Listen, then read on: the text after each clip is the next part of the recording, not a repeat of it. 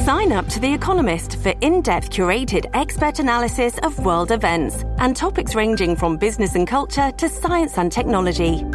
You'll get the weekly digital edition, online-only articles, curated newsletters on politics, the markets, science, culture and China, and full access to The Economist Podcast Plus. The Economist is independent journalism for independent thinking. Go to economist.com and get your first month free. With the New Books Network, this is New Books in Latin American Studies. I'm your host, Keith Simmons. Despite remaining ideological foes for the past 60 years, the United States and Cuba decided to finally normalize relations in December 2014. Among some of the details of these negotiations were that they occurred in Canada and that the Vatican, principally Pope Francis, were some of the individuals responsible for bringing about this change in relations. However, a new book published by William LeoGrande and Peter Kornbluh argue that, in fact, the United States and Cuba have maintained secret diplomatic negotiations throughout the Cold War. They also argue that, in some instances, these negotiations were certainly crucial in reducing tensions between both sides, as well as ultimately preventing the Cold War in Latin America from becoming any hotter. William LeoGrande graciously offered to join New Books Network for an interview. William, welcome to the show. I'm glad to be with you. I wonder if you could just start off by telling us how you became interested in U.S. Latin American relations and in international politics. Well, I was in graduate school at Syracuse University in upstate New York and taking courses in a variety of different areas of the world. And Latin America I found particularly fascinating because so much of politics in Latin America was very much conditioned on the country's relationship with the United States. The United States was such a dominant force in the region. And I found that interaction really interesting and really compelling. And, of course, Cuba was a place where that interaction had brought us to the brink of nuclear war in 1962. And so I was attracted to the whole nexus of U.S.-Cuban relations. And it seems really interesting that you and Peter stumbled on this particular subsection, I think, of U.S.-Cuban relations. How exactly did you come across it? Well, you know, the history of conflict between Cuba and the United States is very well known. The break in relations in 1961, the Bay of Pigs invasion, the Cuban Missile Crisis, the U.S. embargo, and all the conflicts that have happened ever since, the various migration crises and so on. But we knew that there had been moments when Cuba and the United States had come close to normalizing relations. And we thought that that was an important story that had not really been told, that everybody knew about the public conflict and confrontation, but there was very little public awareness of the diplomatic efforts between the two countries, mostly because they had been conducted in secret over the years. So we began to look into this. We knew from documents that had already been declassified that President Kennedy had made an initial outreach to Cuba, that Henry Kissinger had done the same, and then, of course, that Jimmy Carter made a major effort to try to normalize the relationship. But as we dug into the history, we realized that every president since Eisenhower had talked to the Cubans about something. It wasn't always about trying to normalize relations. Sometimes it was about much narrower issues of mutual interest between the two countries. But over the years, over a dozen agreements have been signed between Cuba and the United States. And we thought that was a fascinating story that people didn't know, and so we decided to write it. And it also seems very pertinent when we think about how conservatives and individuals who are considered hawks when it comes to foreign affairs suggest that we shouldn't talk with countries like Iran or even like Cuba right now because there are certain conditions that have not been met. But when you look at individuals who are hardliners like Nixon and like Ronald Reagan, there seems to be a necessity to communicate with Cuba, even if it is with things just as simple as an agreement. Well, that's exactly right. I think both Nixon and Reagan were very hostile towards Cuba. Nixon in particular really disliked Fidel Castro from the meeting that they had in April 1959. And yet both presidents were sort of pulled into a dialogue with Cuba because there were issues that could not be solved by the United States alone. We needed Cuba's cooperation. So in the Nixon administration, it was to stop airline hijackings, which had become almost routine. And during the Reagan years, it was to solve first the migration issues between the two countries, and then later getting a peace agreement that led to the removal of Cuban troops from Angola. And I think before we really start to dive into the characteristics of these presidents, because that's certainly one of the most interesting dynamics of the book, is how the mood seems to change between presidents despite Fidel being a constant in terms of the head of state in Cuba. I wonder if we could just talk about the research process for a moment. Peter Kornbluh, who is the co-author of this book, works for the National Security Archive and for the Cuba Documentation Project. So it seems as though he had a really kind of interesting insight into special documents that was necessary for this project. Yes, he's been working on getting U.S. documents about Cuba declassified for almost 20 years. And so he's a real specialist when it comes to that. And he's an expert in how to file Freedom of Information Act requests. And he was really the prime mover when it came to identifying, locating declassified documents, and really staying on top of the declassification process so that when a new batch of documents was declassified, we knew about it and we were able to take advantage of it right away. The other thing that we were able to do to complement the documents that we located was to interview U.S. and Cuban negotiators who engaged in a lot of this dialogue. Most of them were very open and forthcoming, being willing to talk to us and sort of give us their idea or their sense of what it was like to sit across the table from one another and engage these issues. What was some of the general reaction that you got from individuals that you interviewed? Were they excited to talk about it? Were they a little bit apprehensive? No, we didn't find anybody that was reluctant to talk about it, which surprised us a little bit. Both the Cuban and the U.S. diplomats, most of whom are retired by now, but not all of them, were quite willing to talk about their role in this secret history. And I think because it was so secret, many of them really wanted to get it on the record, so that what had happened wouldn't be lost to time. And so we just had very, very good luck in that regard. And we were also, in some cases, able to sort of tell one negotiator on one side what the other negotiator had said about a meeting. And sometimes they were a little bit surprised at how the other side had interpreted what had happened. And I think that that's part of what makes the book really intriguing, in the sense of both sides needing to communicate to one another. And so I guess if we start to dive into the book itself, one of the interesting sections is the very beginning, when Castro initially comes to power and he's making his first visit to the United States. And that seems to be one of the first instances in which the U.S. and Cuba are simply talking past each other. So I wonder if you could just recount some of those events for our listeners. Sure. So Castro came to the United States in April 1959, just a few months after he'd come to power in January. He brought with him a whole retinue of economic advisors, and yet he told them on the way to the United States that they must not ask for aid from the United States. And they were really flabbergasted. They thought that was the whole purpose of the trip. But Castro said, no, I don't want to be seen as a Latin American supplicant coming to the United States and asking for things. And so his people did as they were told, and they didn't ask the United States for assistance.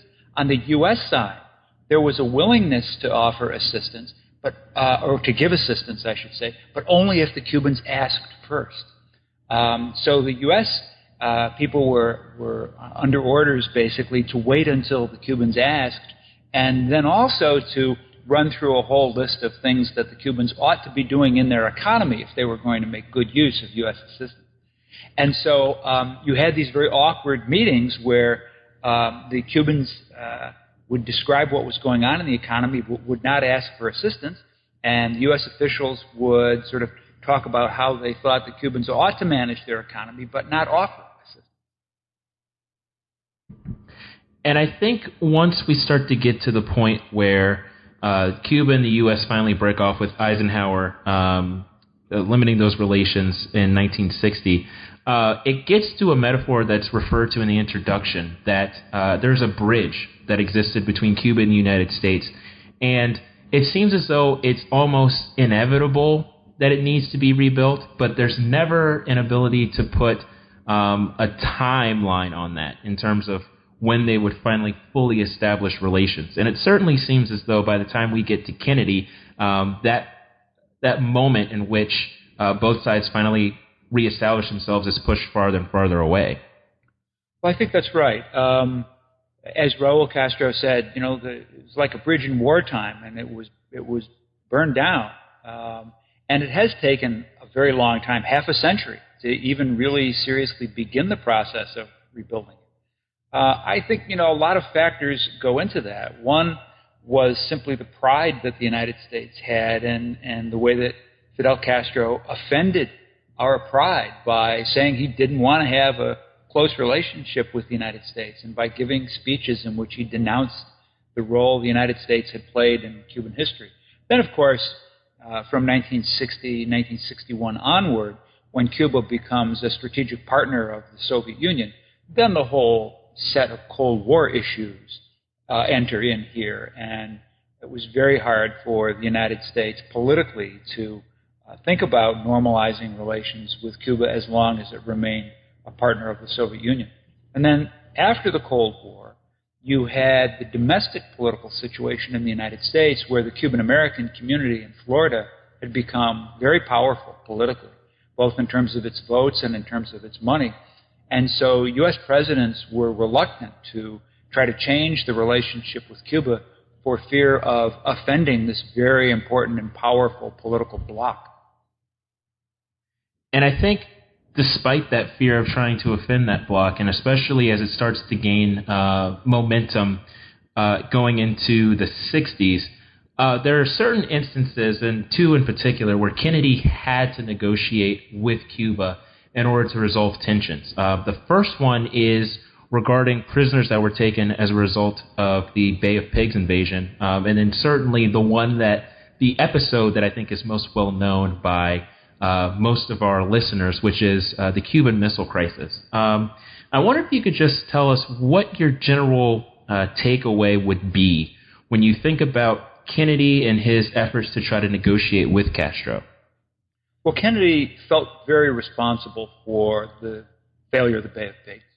And so he felt responsible for trying to win the freedom of the over 1,000 Bay of Pigs veterans who had been captured when the Bay of Pigs collapsed. And he quietly and secretly really commissioned a New York lawyer, James Donovan, to go to Cuba and negotiate their release. And that was successful. And it was almost a prelude to a broader negotiation about dialogue. The missile crisis, of course, was the moment of highest tension. And in the midst of it, Kennedy decided that he would send a message to Castro in a very circuitous way to see if he could convince Castro to throw the Soviets and their missiles out in exchange for reaching some kind of modus vivendi with the United States. But rather than convey that message directly so that Castro would know it was coming from the White House, they had the Brazilians carry the message and pretend that it was their idea rather than coming from the White House. And it all happened by the time the Brazilian emissary got to Havana, the missile crisis was already winding down, so nothing ever really came of it. And so we have this effort by Kennedy, I think, to try to mend the fence with Castro, particularly after the Cuban Missile Crisis, because that certainly seems to demonstrate the importance of negotiations, that without the two sides talking, it makes for a much more dangerous region, and certainly a more dangerous security situation for both sides. And towards that end, the Johnson administration employs a very interesting individual in terms of trying to maintain that dialogue in Lisa Powers. I wonder if you could just talk about her for a little bit. So Lisa Howard, actually. Lisa Howard was an ABC news correspondent who first went to Cuba during the Kennedy administration. And she was an important intermediary carrying messages back and forth during the last year of the Kennedy administration, when it looked like there was going to be a bilateral negotiation about trying to normalize relations. In fact, the agenda for direct meetings between U.S. and Cuban diplomats had just been set when Kennedy was assassinated. And President Johnson backed away from that immediate interest in dialogue, but Lisa Howard continued to play this intermediary role, carrying messages back and forth, and in particular conveyed a message from Fidel Castro to Lyndon Johnson, offering talks to try to improve the relations and promising that Cuba would not do anything that would make Johnson's life more difficult in the 1964 presidential election.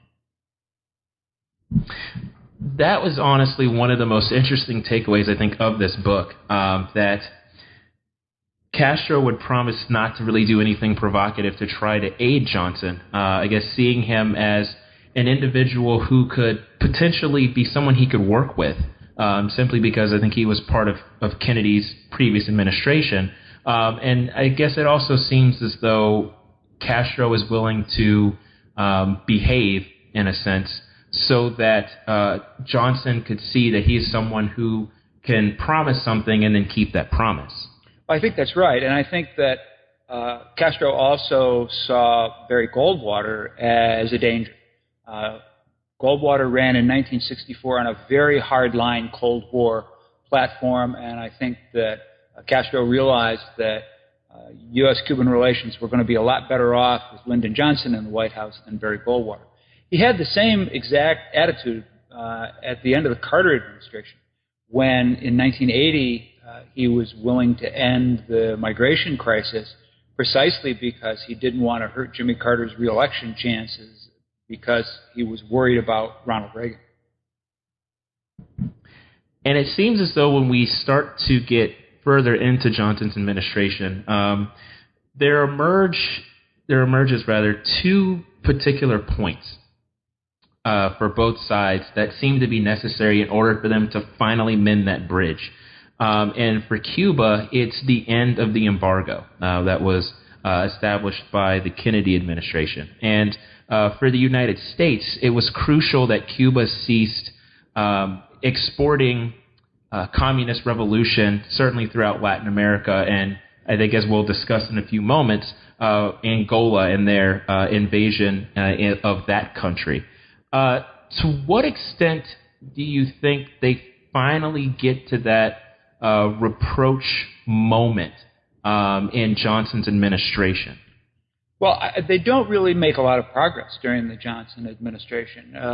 The Cuban position was very much that the embargo was the centerpiece of the conflict and needed to be lifted.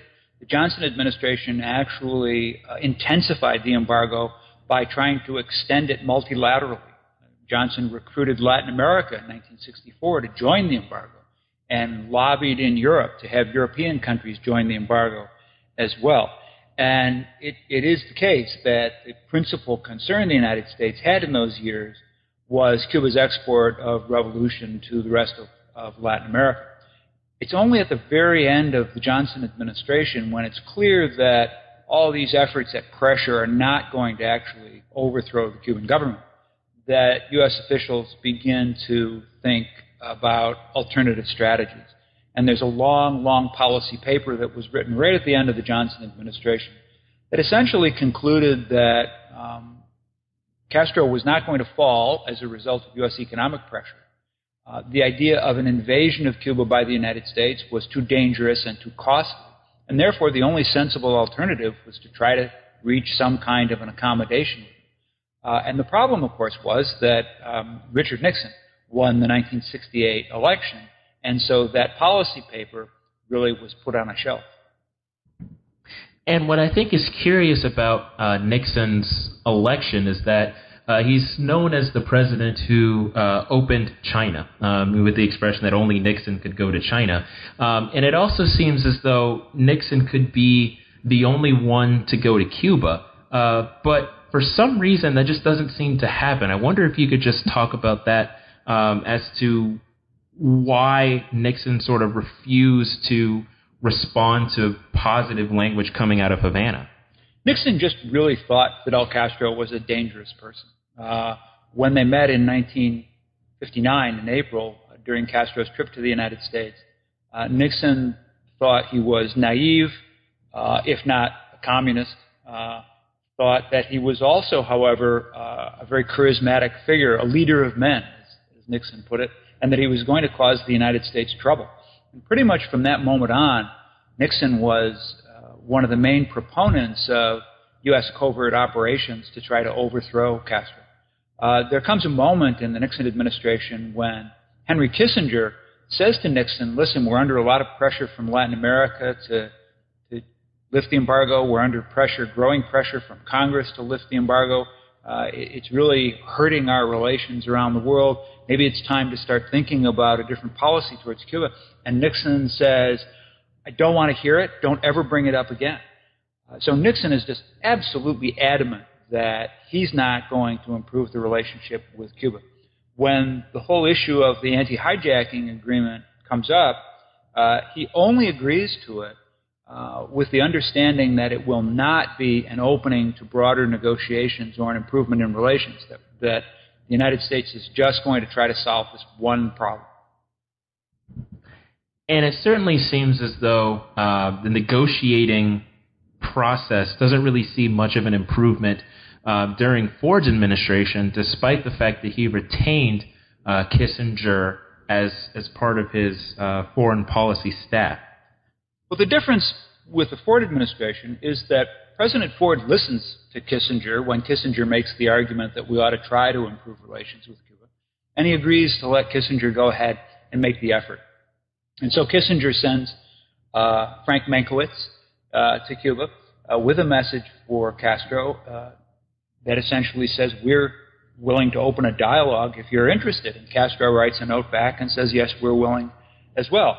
And so the result is a series of meetings between U.S. and Cuban diplomats in various odd locations, from LaGuardia Airport to the Pierre Hotel in New York, in which they begin to lay out an agenda of issues that would need to be dealt with in order to normalize the relationship. And that process was relatively slow-moving. It started in the summer of 1974 and lasted through really January of 1976. But in the last few months, it was really undercut by the Cuban involvement in Angola. And the Cuban involvement in Angola carries over into Carter's administration as well. And what seems to be interesting about Carter's presidency and its relationship to Cuba is that Castro characterizes him as the most honest individual, the most honest president that he felt as though he could deal with. Yet Angola was still such an obstacle. I wonder if you could just explain some of the basics about the situation in Angola and how that sort of tied Carter's hands, despite perhaps wanting to improve relations with Cuba. So Portugal decided in 1975 that it was going to give Angola its independence. And that set off a civil war inside Angola between various factions that lasted over into 1976. South Africa, fearful that a left-wing government would come to power in Angola, South Africa invaded Angola in the fall of 1975. The Angolans asked for Cuban support, and Cuba sent 36,000 combat troops and repelled the South African invasion. And those troops, not all of them, but a large portion of those troops, stayed in Angola for a number of years thereafter. And so that was why Kissinger broke off the dialogue in 1976. For the Carter administration, initially, they did not see Angola as an unsurmountable obstacle to improving relations. But late in 1977 and early 1978, the Cubans also sent troops into Ethiopia when the Ethiopian government was attacked by an invasion from neighboring Somalia. So that really convinced the Carter administration that the only way that we could normalize relations with Cuba was if Cuba got out of Africa. And although talks went on for really almost the entire time of Carter's administration, a whole more than a dozen secret meetings, every single one of those meetings got stuck on the same dilemma. The United States said, we'll normalize relations if you get out of Africa. And the Cubans said, who are you to tell us to get out of Africa? We're there at the invitation of legitimate government. And so despite these efforts, I think, for the Carter administration, we eventually have Ronald Reagan come into the presidency. How would you characterize Reagan and Bush with their perspective and approach to Cuba? Well, Reagan was a Cold Warrior, course, and he came to office saying he was going to restore the power and dominance of the United States globally. And his initial concern focused on Central America, and he very much blamed Cuba for the revolutionary movements that were gaining ground in Nicaragua and El Salvador and Guatemala. There were some initial talks between the Reagan administration and Cuba about Central America, but they really amounted to the Reagan administration telling the Cubans, stop helping revolutionaries in Central America or else. And the Cubans just don't respond well to those kinds of threats. And so nothing really came of those talks. But the Reagan administration found, as Kissinger had found, that there were some issues that couldn't be resolved without Cuban cooperation. And so the first negotiations that were successful between the Reagan administration and Cuba focused on migration issues and trying to regularize the process of migration. In the wake of the 1980 Mariel boat lift, in which 125,000 Cubans came to the United States on small boats from Florida, completely uncontrolled and illegal fashion. So the Reagan administration held migration talks with the Cubans. We reached a migration agreement that was really a milestone in the migration relationship. And then the Reagan administration turned to negotiating with Cuba about Southern Africa. And finally, after 8 years of talks, reached an agreement whereby the Cubans withdrew from Angola, the South African troops withdrew from Namibia on Angola's border, and Namibia became an independent country. And so really a multi-dimensional conflict in the region was settled as a result of those negotiations. And so I think moving into the 90s and the 2000s, it seems as though by this point it's very much evident that Castro has the strongest staying power with respect to Cuba and the United States, and that he's going to remain that constant for Cuban politics. So at any point in time, do presidents like Bill Clinton and George Bush, do they bring in any particular individuals to try to deal with Cuba and try to evolve that relationship to the next level? Well, in the early 90s, it wasn't at all clear that Castro was going to be around for a long time. When the Soviet Union collapsed, the Cuban economy was thrown into a terrible crisis. The gross domestic product fell by 35%.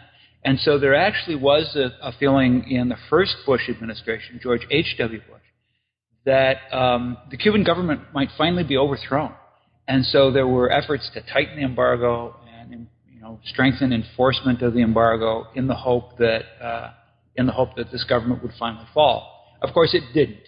And the Clinton administration, when it came in, was once again open to beginning not so much a dialogue about normalizing relations, but rather simply to try to improve the atmosphere of the relationship.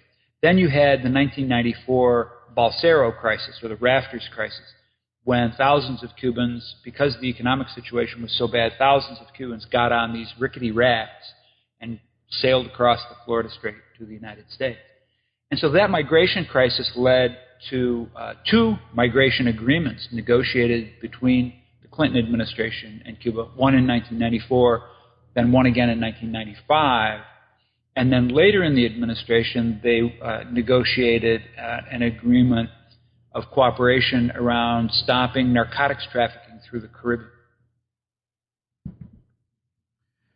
So how would you also characterize the administration of George W. Bush?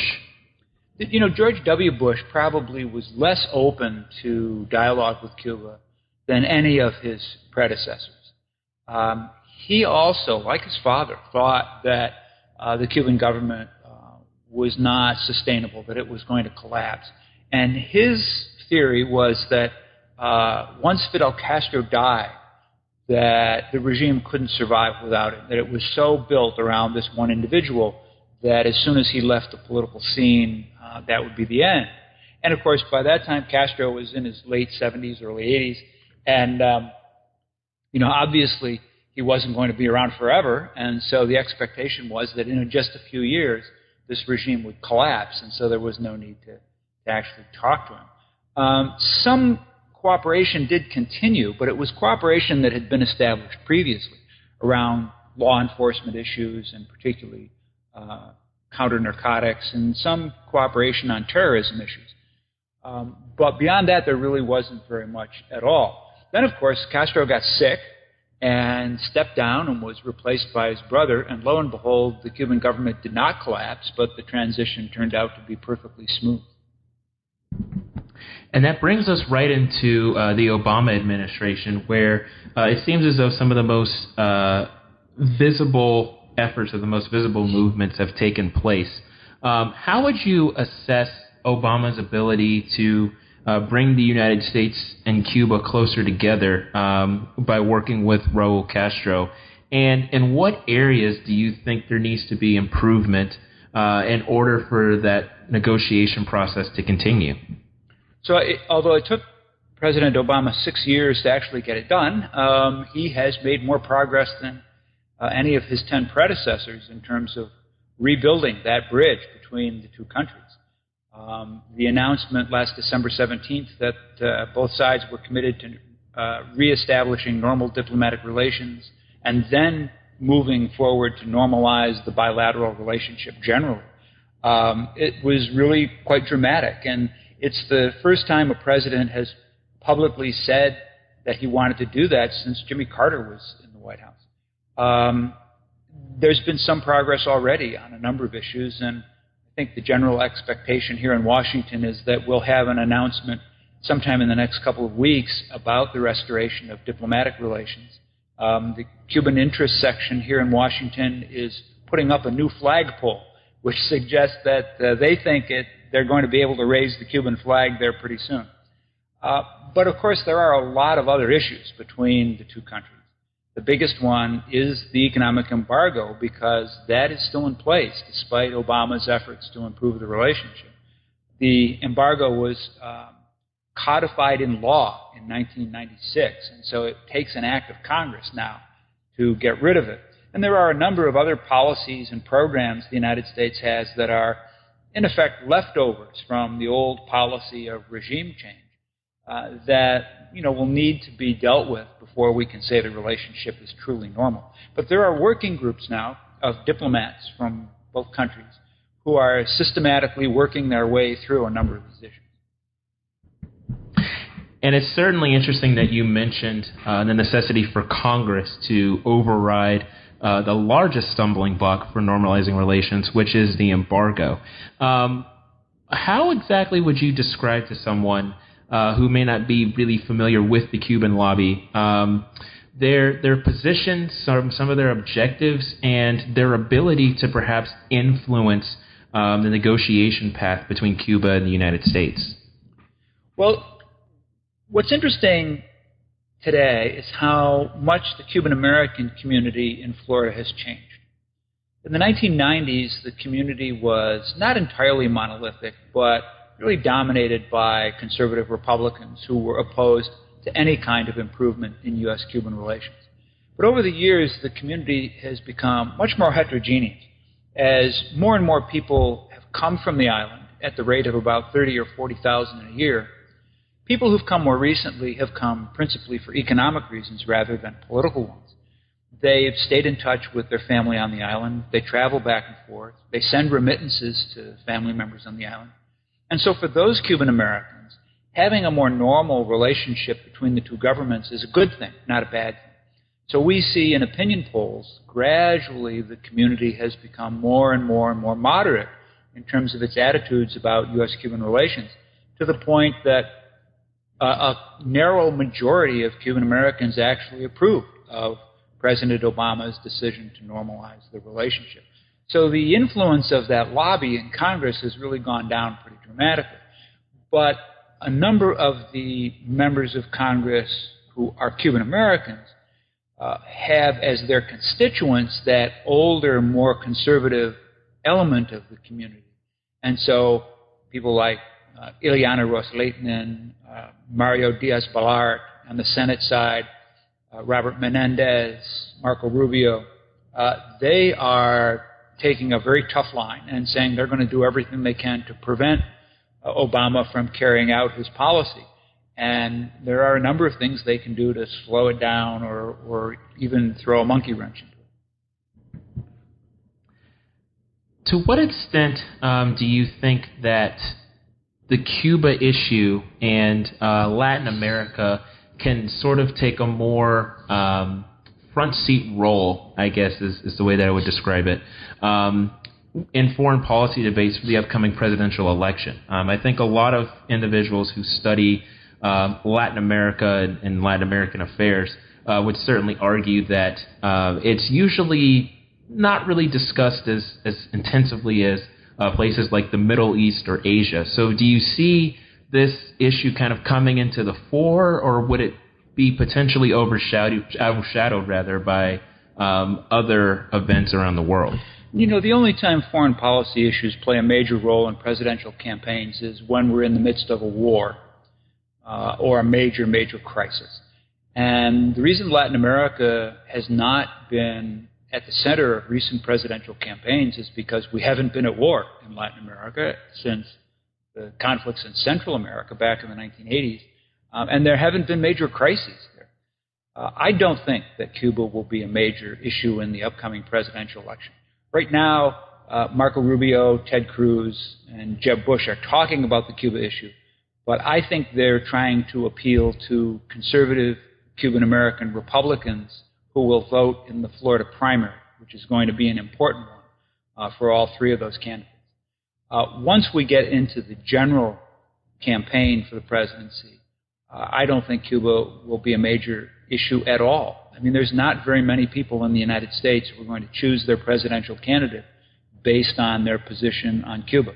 If you look at the last election in 2012, the debate between Obama and Romney on foreign policy was held in Florida, and the issue of Cuba never even came up. Really? I'd never really thought about that. I thought it had at least come up once, given the area that it was taking place. So it's fascinating to hear that it actually never was discussed at any point in time. Not in that debate, no. Wow, it's very, very interesting. Well, William, we've certainly taken up a lot of your time today, but before we go, are there any new projects or research topics that perhaps you or Peter are currently exploring? Well, you know, this book came out last October. And so on the one hand, it was pretty good timing since we were talking about the history of dialogue just before the president announced that he'd been engaged in his secret talks with Cuba. But we, at that point, did not have the story of the secret Obama talks. So what we've been doing since December is doing research on that And we have put together an epilogue chapter to the book, which will appear in the paperback edition coming out in the fall, that tells the story of Obama's secret negotiations with Cuba.